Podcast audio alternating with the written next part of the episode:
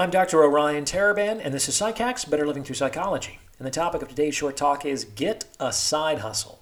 New year, new you. And one of the best things that you can do for yourself this year is to get yourself a side hustle.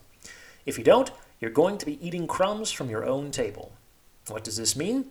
This means that the vast majority of people give the best hours of most of the days of the best years of their lives to their jobs in exchange for a salary, which, if you think about it, is pretty poor recompense for a life, and then content themselves with the crumbs that are left over.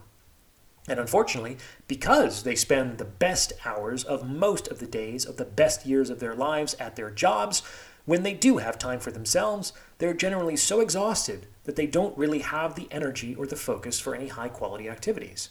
So, what do they do? Well, for most folks, that means sitting in front of a screen. And the fact of the matter is that nobody at the end of their life is going to regret not spending more time in front of a screen.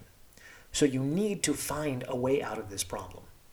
And before I describe the exit strategy, be sure to like this episode and subscribe to this channel. It takes less than a second, costs you nothing, and it's a direct way to support the idea of a side hustle. So do the thing. Oh, and check me out on YouTube as I tend to post there more frequently. As I was saying, you need to find a way out of this problem.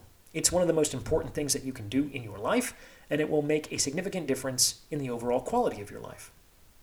Now, if you're like most people listening to this, you are not independently wealthy and you are not an entrepreneur. You probably have a steady job. The first step to getting yourself out from underneath that job is to find a way to supplement your main income stream with a side hustle. There are two basic ways to do this. You can either sell a product or you can sell a service.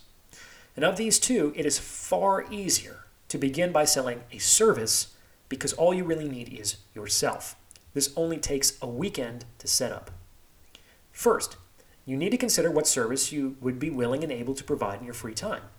You don't need to be world class to get started, which is great because you won't be. You just need to be better at the service than whoever might hire you. And obviously, the better you are, the wider the swath of humanity that would include. But I'm here to tell you that no matter who you are, you're better than some cross section of humanity at something. And that can be the basis of your side hustle service. Next, you need to develop a presence online. This can be accomplished in a weekend. For around 250 bucks, you can buy an annual membership on a web hosting site and using their templates, create a basic homepage, who you are and what you do. You can then create a free profile for your business on Yelp and Google and list your website on Google Search Console so that it's Googleable. This is important. Until you register your website with Google Search Console, your website will be invisible to the Google search algorithm. However, this only takes a few minutes and is completely free.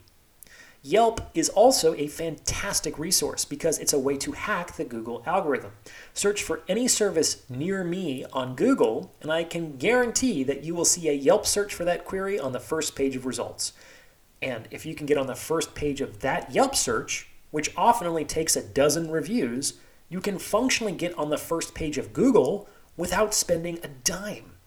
I got this advice 10 years ago, and I've made a great deal of money from just this one tip alone.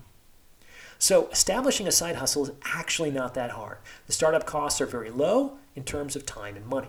Of course, putting a line in the water is easy, it's catching a fish that is difficult. And that first fish is the hardest to catch.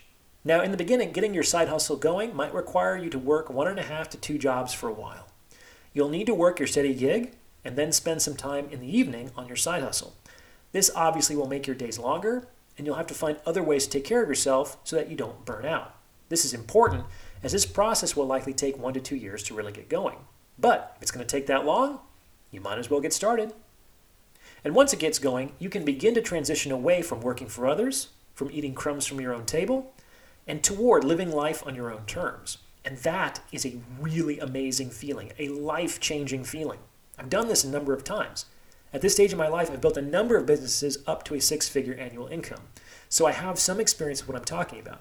And if I can do it, then there is no reason why you can't do it too.